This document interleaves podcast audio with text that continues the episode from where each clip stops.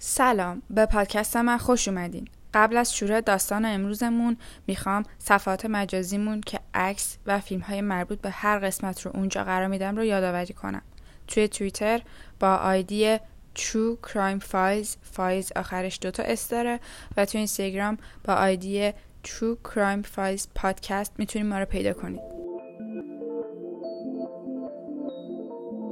این قسمت در آبان هزار و چهارصد ضبط میشه و شامل محتوای حساس هستش. در نتیجه ممکنه که این قسمت برای شما مناسب نباشه.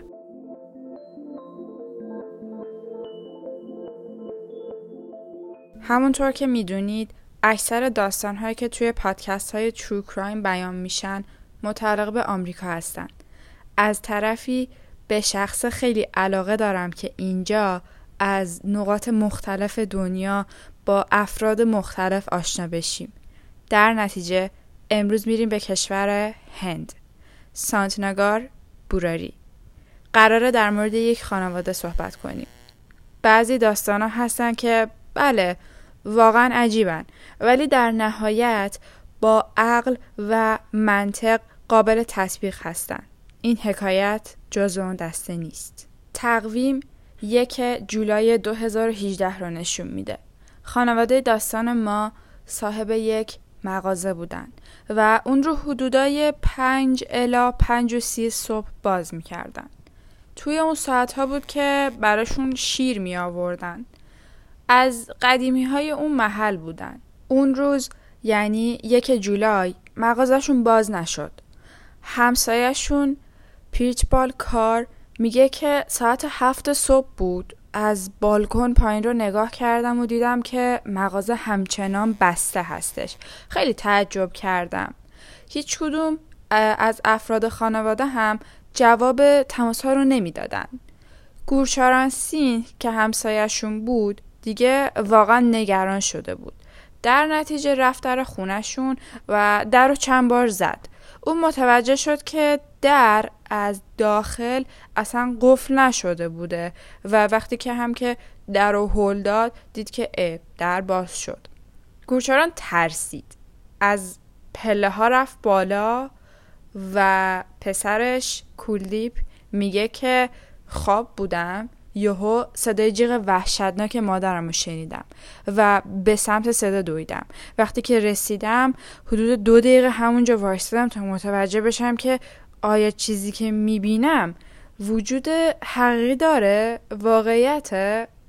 و کلدیپ بعد دیدن اون صحنه با پلیس تماس گرفت. حدود ساعت هفت و سی و پنج دقیقه صبح از اداره پلیس براری با آقای راجیو تومار که در اون زمان هد کانستیبل بود تماس گرفته شد و بهش گفتن که یک جنایت انجام شده. آقای تومار میگه که من قبل از اینکه به این مقام شغلی برسم همسایه این آدما بودم که این قضیه تعجب من رو چند برابر میکرد. تومار میگه که وقتی که رسیدیم به اون خونه زن و مردایی رو میدیدیم که گریه کنان از پله ها پایین میومدن. وقتی که خودم به طبقه بالا رسیدم ده انسان رو دیدم که از میله های آهنی متصل به سقف آویزون شدن. یک جسد دیگر رو هم توی یه اتاق دیگه پیدا کردم. مجموعاً یازده جسد. سگی هم که بالای سقف خونه ایستاده بود بیوقفه پارس میکرد.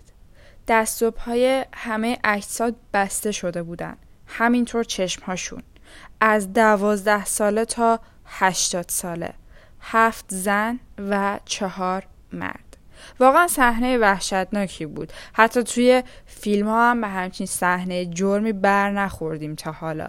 همه ما داستانایی رو دیدیم یا شنیدیم که افراد از طریق ضربات چاقو یا گلوله یا تصادف میمیرن یا به قتل میرسن. اما اینکه یه خانواده یازده نفره که شامل بچه ها بوده و ده نفر از سقف آویزون شدن واقعا ترسناکه. توی اون خونه سه نسل زیر یک سقف زندگی میکردن. همه اونا افراد تحصیل کرده‌ای بودن. با بقیه رابطه خوبی داشتن و انسان‌های مهربونی بودن. از نظر مادی هم اصلا شرایط بدی نداشتن. همسایه هاشون میگن که ما تا به حال نشیده بودیم که یک صدایی بخواد از این خونه بلند بشه. افراد مذهبی بودن، روزی دو مرتبه حتما عبادت میکردن، انسانهای دست و دلبازی بودن، هر سه نوه دختر به شدت باهوش بودن، شخصیتهای قوی و شجاعی داشتن. دو عروسه این خانواده هم طبق گفته همسایه ها خیلی مهربون بودن و همیشه به اونا توی هر زمینه کمک میکردن. بیاین یه حساب سرانگشتی ساده انجام بدیم.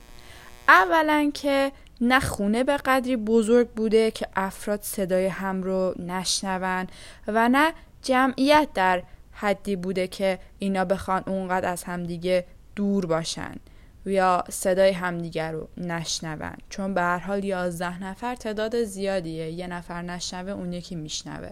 همین الان اگر بخواین از نظر فیزیکی شما رو یکی کنترل کنه، به دو نفر نیاز دارین دیگه. یعنی یه نفر ممکنه که نتونه شما رو از نظر جسمانی کنترل کنه. حالا این رقم برای بچه ها میتونه به یک برسه. در نتیجه باید مثلا بیست نفر یهو توی این خونه بوده باشن. حالا دو نفر بیشتر، دو نفر کمتر. یعنی برای اینکه بخوایم به این پرونده بگیم جنایت، باید مثلا حدود بیست نفر توی این خونه باشن که بخوان یازده نفر رو به قتل برسونن و هیچ کسی متوجه این نشه، چون به هر حال خونه‌ای بوده که صدای افراد میتونسته خیلی راحت به اطراف برسه. همه وسایل ارزشمند این افراد مثل طلا دستشون بوده یا تنشون بوده. یعنی هدف اصولا نمیتونه دزدی باشه. خودکشی چطور؟ خب اگر هدف خودکشی بوده، پس دست و پا و چشماشون چرا بسته بوده؟ خب بله، ممکنه که یه نفر قبل از این که بخواد این افراد رو به قتل برسونه یا آویزونشون بکنه، مسمومشون کرده باشه. اینطوری تعداد اون افرادی که نیاز داریم از بیست خیلی خیلی خیلی کمتر میشه. واقعا شاید دو سه زور بزنیم، شاید یه نفرم حتی بتونه باشه. خب هممون کم و بیش از مستند و فیلم و سریال ها فضای هندوستان رو میدونیم. فرض کنید مشتری دائم یه مغازه هستین، ولی اون روز اون مغازه باز نمیشه. بعد خبر مرگ صاحبین مغازه رو میشنوین. خب این خبر مثل بم میترکه. چیزی که در مورد تعدد فرهنگ ها توی این پادکست دوست دارم هم همین هستش. نحوه برخورد انسان ها و جوامع با این قبیل داستان ها. جمعیت خیلی خیلی زیادی توی اون محل حاضر میشه. از طرفی برقراری امنیت محل جرم هم از اولویت ها بوده. مامورهای امنیتی سعی داشتن که با راه‌های مختلف مانع عبور مردم بشن. انسان‌هایی که شاهد بسته شدن راه‌هاشون می‌شدن شروع می‌کردن به بالا رفتن از بناها. تنها هدفشون این بود که اون خونه رو ببینن. از هر پنجره و بالکنی سر چند تا آدم مشخص بوده. تا به الان این خبر توی هندوستان پخش شده بود، تا اینکه به گوش یک خبرنگار میرسه و اون شخص این موضوع رو توی توییتر مینویسه و اینجوری میشه که مردم جهان از این خبر مطلع میشن. حدود ساعتهای هشت و سی صبح بوده که دیگه تقریباً از هر شبکه یک خبرنگار توی اون محل حاضر بود. اگر به خاطر داشته باشین، گفته بودم که انسان‌ها این اجساد رو پیدا کردن و تا زمانی که پلیس برسه در این خونه باز بوده. قبل از رسیدن پلیس یک فیلم توی اینترنت از محل جنایت منتشر میشه که حدودای دو دقیقه بوده که پخش و انتشار این فیلم جرم محسوب می شده. ولی در نتیجه اون ویدیو باعث شد که مردم نیازی به دلایل بیشتر و مکمل نداشته باشن و قانع شده بودن. حدودهای ساعت یازده دیگه از هر شاخه و هر زمینه ای یک انسان و یک متخصص توی محل جرم برای بررسی اون مکان حاضر بود. کم کم نزدیکان این افراد داشتن جمع می شدن. برادر تینا یعنی عروس خانواده میگه که شب قبلش حرف زدم باهاش. همه چیز عادی به نظر می رسید کاملا. برادر تینا میگه که ما تا به حال زوجی به خوبی خواهرم و همسرش ندیده بودیم. تینا به خانواده خیلی خوبی رفته بود و رابطهش با همسرش خیلی خوب بود. حتی سیزده روز قبل هم مراسم نامزدی پریانکا بود. مراسم رو لالیت برگزار کرده بود. اونقدر بهشون خوش گذشته بود و رقصیده بودن که متوجه نشدن زمان چجوری گذشته. سیزده روز بعد همون جایی که داشتن میرقصیدن اجسادشون رو پیدا کردن. این خانواده یه دختر و پسر دیگه هم داشت که اونجا زندگی نمی کردن. سوجاتا که توی پنج پات زندگی می کرد بعد شنیدن این داستان خودش رو به خونه مادرش رسوند. دینش که پسر بزرگ خانواده بود هم در اون زمان در راجستان زندگی می کرد. در عین حال مردم هم در نزدیکی خونه این خانواده در حال شعار دادن بودن. اونا می گفتن که این داستان قطعاً جنایت هستش و پلیس داره کمکاری میکنه. اونا شعار میدادن و میگفتن عدالت برای این خانواده.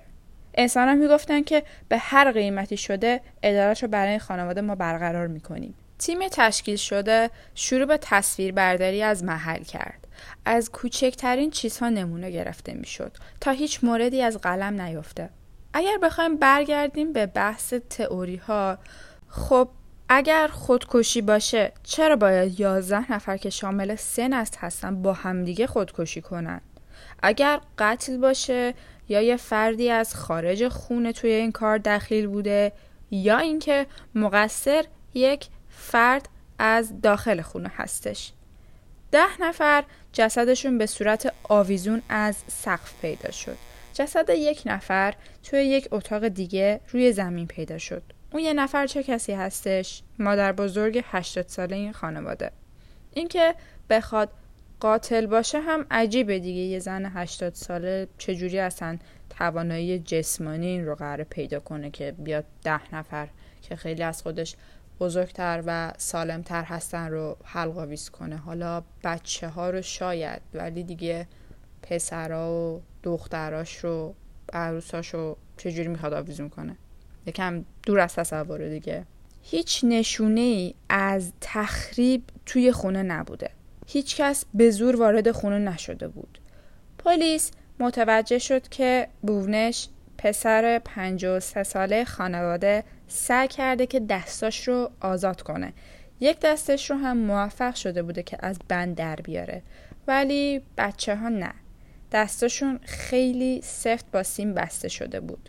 چشم و دهنشون با چسب نواری پهن بسته شده بود و توی گوشاشون هم پنبه بود. اجساد رو با یازده آمبولانس از خونه از میون پنج الی ده هزار نفر خارج کردن. یک اتفاق مثبت توی روند پرونده پیدا شدن دوربین مدار بسته در اون حوالی یعنی سر کوچه بود. پلیس فیلم ها رو از شب قبل تا هفت هشت صبح روز بعد بررسی کرد و متوجه شد که بیست و هشت جون دو هزار و هجده همسر لالیت تینا و همراه پسرش سه عدد چهار پایه خریده.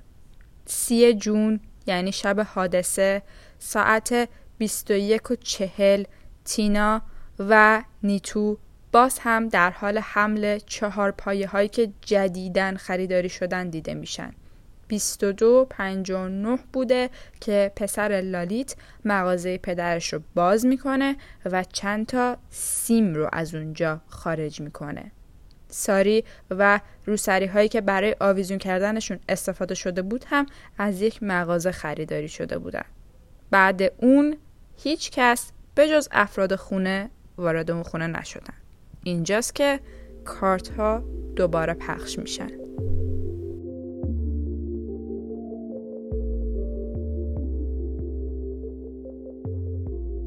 وقتی که از ساجوتا و دینش درباره اینکه آیا خانوادهشون خودکشی کردن یا نه پرسیده میشد، با قاطعیت میگفتن نه. ساجوتا میگه که آیا شما مادرتون رو میتونین بکشین؟ دینش میگه که چرا اگر قصد خودکشی داری باید این همه پول خرج کنی برای نامزدی؟ توی خونه بازمانده هایی رو که از یک مراسم مذهبی بودن پیدا کردن. یعنی انگار که شب قبلش یک آیین دینی برگزار شده بود.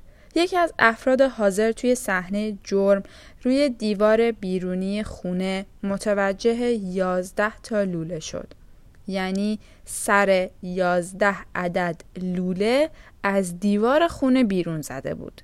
سر هفت تا لوله به سمت پایین بود و چهار تا لوله هم صاف بودن. این عدد با تعداد افراد زن و مرد داخل خونه میخونه. پترن لوله ها با پترن محل آویزون شدن اجساد همخونی داشت. حالا جالبتر از اون اینه که اون خونه یازده تا پنجره داشت و یازده تا هم میله داشت. کسی که لوله ها رو نصب کرده بود میگه که ما اونا رو کاملا رندوم برای تهویه نصب کردیم و چون کارگرها تنبل بودن سر لوله های خم به سمت پایین رو نبریدن. من خودم تا به حال ندیدم که از لوله برای تهویه استفاده بشه.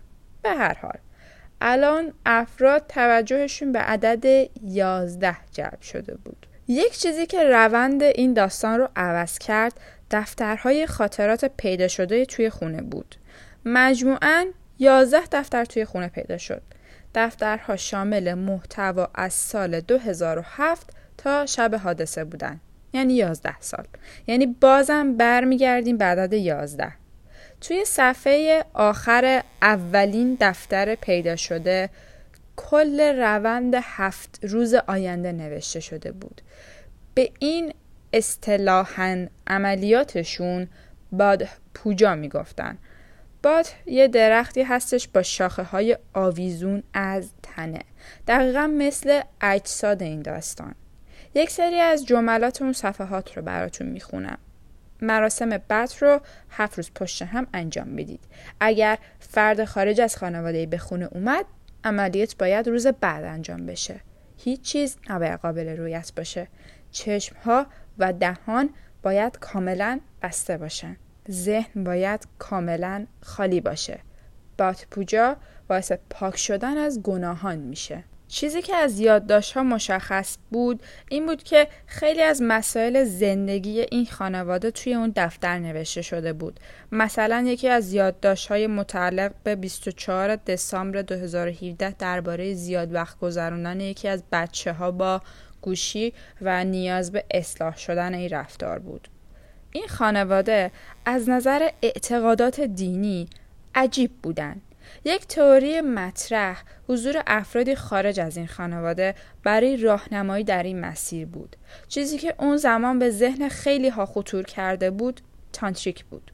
خود تانتریک یا همون تانترا چیه؟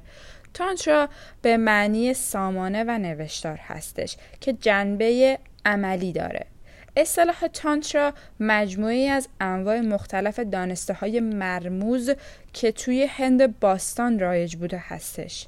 آموزه‌های تانترا هم عمدتاً با شیوه‌های روحانی و تمریناتی معنوی که شکل مراسم نیایشی این مکتب رو تشکیل میدن همراه هستند. تانترا دارای یک هدف کلی هستش که برای رسیدن بهش از هیچ وسیله‌ای فروگذار نمی‌کنن. رسانه‌ها سر این تئوری روی مسئولین خیلی فشار می آوردن. در نتیجه مسئولین خواستار بررسی مسئله تانتریک شدن. پلیس به دنبال افرادی بود که دارای اعتقادات مذهبی عمیق و مرتبط با این خانواده باشه، ولی هیچ کس رو نتونستن پیدا کنن. در نتیجه دومین سوال پلیس این بودش که چه کسی نویسنده اصلی اون دفتر بوده؟ توی هندوستان یه شخصی هستش که مسئولیت و رهبری خانواده رو داره. توی این داستان رهبر پدر بزرگ خانواده بود. بوپال توی توهانا یک مزرعه داشت و چند تا گاو. عادت‌های مثل سیگار کشیدن و مصرف الکل هم نداشت. توی توهانا یک زمین سی و دو هکتاری داشت که قبل رفتن به بوراری اون رو فروخت. بوپا تمام داراییش رو صرف ازدواج بچه‌هاش خرج کرد و بعد اون به خیلیا بدهکار شد. دلیل فروش اون زمین هم بدهی‌هاش بودن. برای همین هم به بوراری رفتن، چون میگفت که من نمیتونم با این وضعیت افت شخصیتم به خاطر بدهی‌هام اینجا زندگی کنم. بعد مرگ اون دغدغه خانواده بر سر جانشینی بود. چه کسی قرار بود رهبر این خانواده بشه؟ خب از همون اول بزرگترین پسر خانواده دینش توی کوتا زندگی میکرد و از خانواده دور بود. بعد اون بونش میومد که خیلی روزمرگی شلوغی داشت. صبح خونه رو برای رفتن به کار ترک میکرد و شب برمیگشت. کوچکترینشون لالیت بود که علیرغم اختلاف سنش با برادرهاش همه حرف اون رو گوش میکردن. لالیت از همون بچگی شخصیت محبوب و رهبری داشت. سال هزار و نهصد و هشتاد و هشت وقتی که هجده سالش بود با دوچرخش تصادف کرد و چند روز بیمارستانی شد. ضربه مغزی شده بود و مدام به خواب میرفت. اینطوری که مثلا وقتی با شما حرف میزد یهو خوابش میگرفت. بعد رفتنشون به دهلینو لالیت مورد حمله قرار گرفت. سال دو هزار و چهار سر حقوقی که دریافت میکرده با صاحبکارش به توافق نمیرسه. یه روز که لالیت توی مغازه بوده آتش سوزی اتفاق میفته. هدف اصلی این حمله رو هم کسی نمیدونسته. برای منم عجیب و دور از منطق میاد. یعنی اگر من کارفرما باشم و کار کنم سر حقوقش با من بحث کنه، قطعا نمیام مغازه خودم رو بسوزونم. حالا اینکه سوزوندن و اینا چقدر کار اشتباهیه به کنار، ولی چرا آدم بیاد به مغازه خودش آسیبی برسونه؟ حالا نمیدونیم که اون افرادی که اومدن به لالیت حمله کردن چه کسی بودن و چه هدفی داشتن، ولی در نتیجه حمله اونها لالیت دوچاره یک سری مشکلاتی میشه. اینطوری بوده که اونا میان لالیت رو کتک میزنن، بعد هم اونجا رو میسوزونن، در رو هم روی لالیت قفل میکنن و لالیت فقط میتونه که گوشیشو دراره و به برادرش زنگ بزنه و بگه که بیان و اون رو نجات بدن. و بعد اون اتفاق لالیت صداش رو از دست میده. حتی مثلا وقتی که پسرش به دنیا آمده بود هم نمیتونست حرف بزنه. یعنی تا اون موقع حتی یکم فراتر از اون این قضیه ادامه داشت. خب مسلماً باید سخت بوده باشه. مثلا شما فکر کنین که پسرتون، بچه‌تون، دخترتون به دنیا میاد و نمیتونین مثلا با اسمشون رو صدا بزنین. قطعا شرایط ذهنی سختی رو باید تحمل کرده باشه لالیت. اما و اما هیچ کدوم از اتفاقاتی که منجر به از دست دادن قدرت تکلم میشن برای لالیت رخ نداده بودن. در نتیجه به طور کامل مطمئن نیستیم که لالیت واقعا به طور جسمانی قدرت تکلمش رو از دست داده یا نه. میتونه نقش بازی کرده باشه و یا اینکه بعد اون حادثه و شوکی که بهش وارد شده تصمیم گرفته باشه که دیگه صحبت نکنه.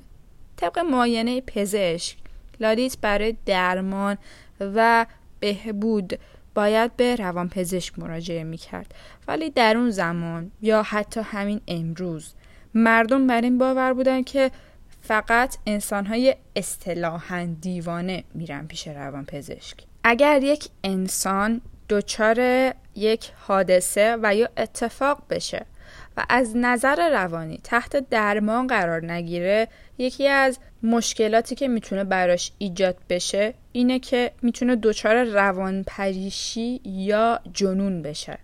از عوارض روانپریشی شنیدن صداهای غیر حقیقی هستش. بعد فوت پدرش لالیت مراقب همه افراد خانواده بود و اون جانشین پدرش شده بود. حالا ما دنبال چی بودیم؟ نویسنده اصلی، ایده اصلی پشت این داستان. اولین نوشته توی دفتر سال دو هزار و هفت، دقیقاً بعد مرگ بوپال سینگ پدر بزرگ خانواده نوشته شده بود. هدف و تارگت اکثر نوشته های توی دفتر لالیت بودن. جملاتی مثل همه دارن لالیت رو عصبانی میکنن، اگر برای مشکلات تو راه حل میخواین باید لالیت رو گوش کنید توی اون دفتر پیدا میشد. نکته دیگه این بود که گویا بوپا پدر لالیت چندین بار به خوابش اومده و باهاش حرف زده. لالیت حرفای پدرش رو خیلی گوش میکرده و اونها رو پیاده میکرده. بعد مدتی هم این قضیه رو به خانواده بازگو کرده. مثلا نیتو به دوستاش گفته که روح پدر بزرگم از طریق عموم خانواده رو اداره میکنه. حتی و حتی میگه که وقتی روح پدر بزرگم وارد جسم عموم میشه صدا شبیه پدر بزرگم میشه. اگر به خاطر داشته باشین گفته بودم که احتمال داشت که لالیت دچار روان پریشی شده باشه و صداهای غیر حقیقی بشنوه که اتفاقاً لالیت گویا صدای پدرش رو میشنیده که میگفته هر شب ساعت ده هانومان چالیسا رو بخونید تا لالیت دوباره بتونه حرف بزنه.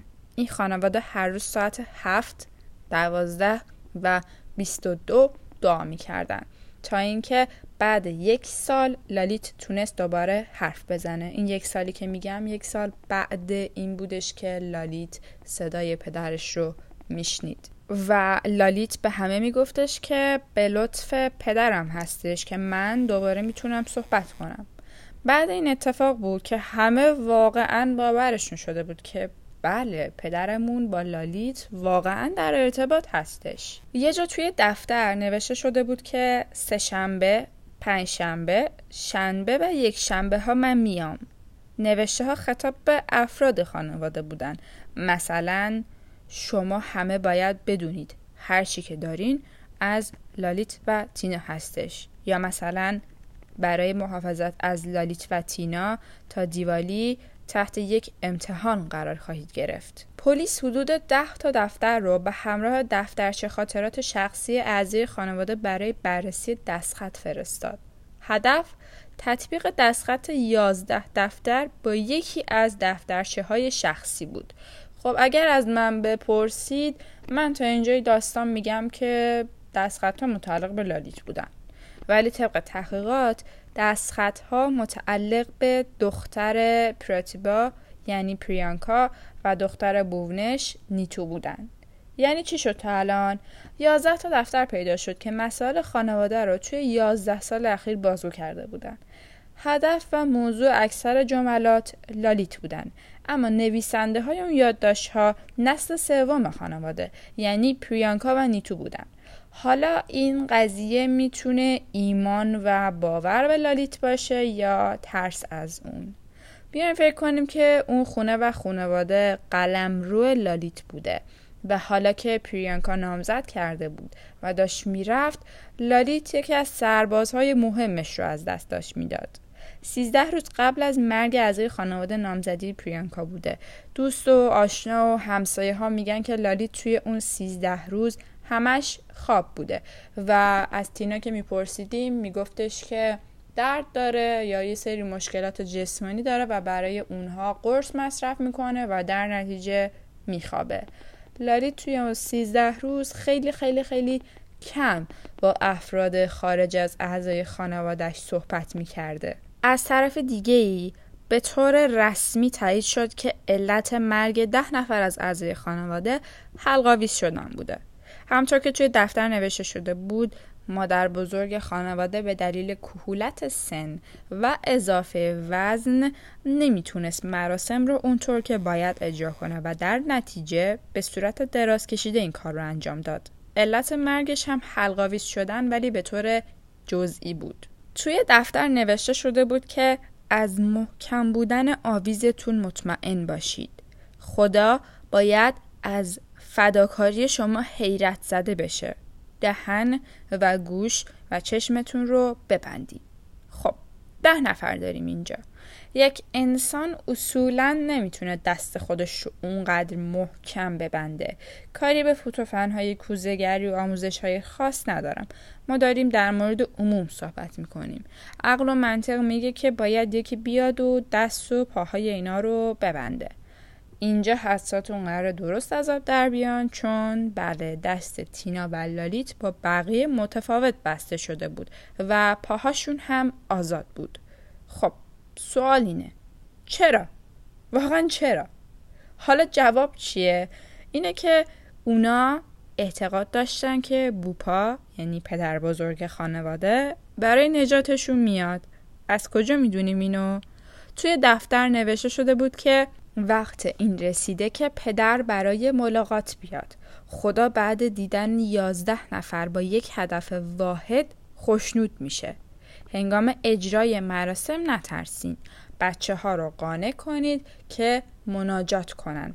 ممکنه این مناجات پانزده دقیقه طول بکشه. در این مدت لالیت از همه شما محافظت میکنه. لالیت یک چوب قرار دستش باشه و با اون به شما نشونه بده. یک ظرف آب کنارتون باشه و وقتی که آب رنگ عوض کنه من برمیگردم. یعنی اونا فکر نمی کردن که قراره بمیرن. هدفشون مرگ نبوده اصلا. حتی توی دفتر نوشته شده بود که همه به باز کردن دستهای همدیگه کمک خواهند کرد.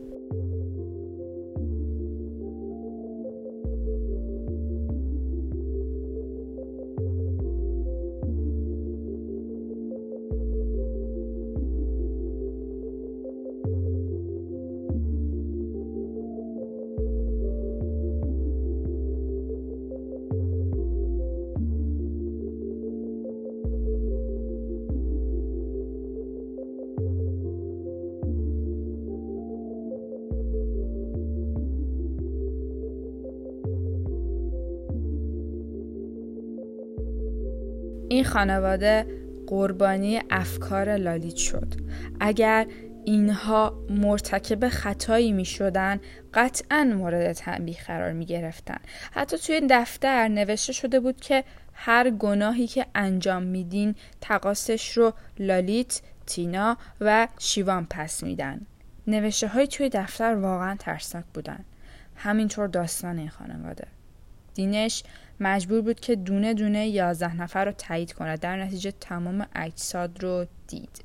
برای سوزوندن اجساد اجازه گرفته شد و مراسم برگزار شد که خیلی هم شلوغ بود. این داستان نه جنایت بود و نه خودکشی. یک حادثه بود. یک تصادف بود. اینم از این قسمت. ممنونم که تا اینجای داستان گوش کردین و همراه هم بودین. اگر نظر، پیشنهاد و یا انتقادی داریم من واقعا دوست دارم بشنوم. چون به نظرم انتقادی که با ادبیات صحیح بیان بشه کاملا قابل احترام و تا حد ممکن قابل اجرا هستش.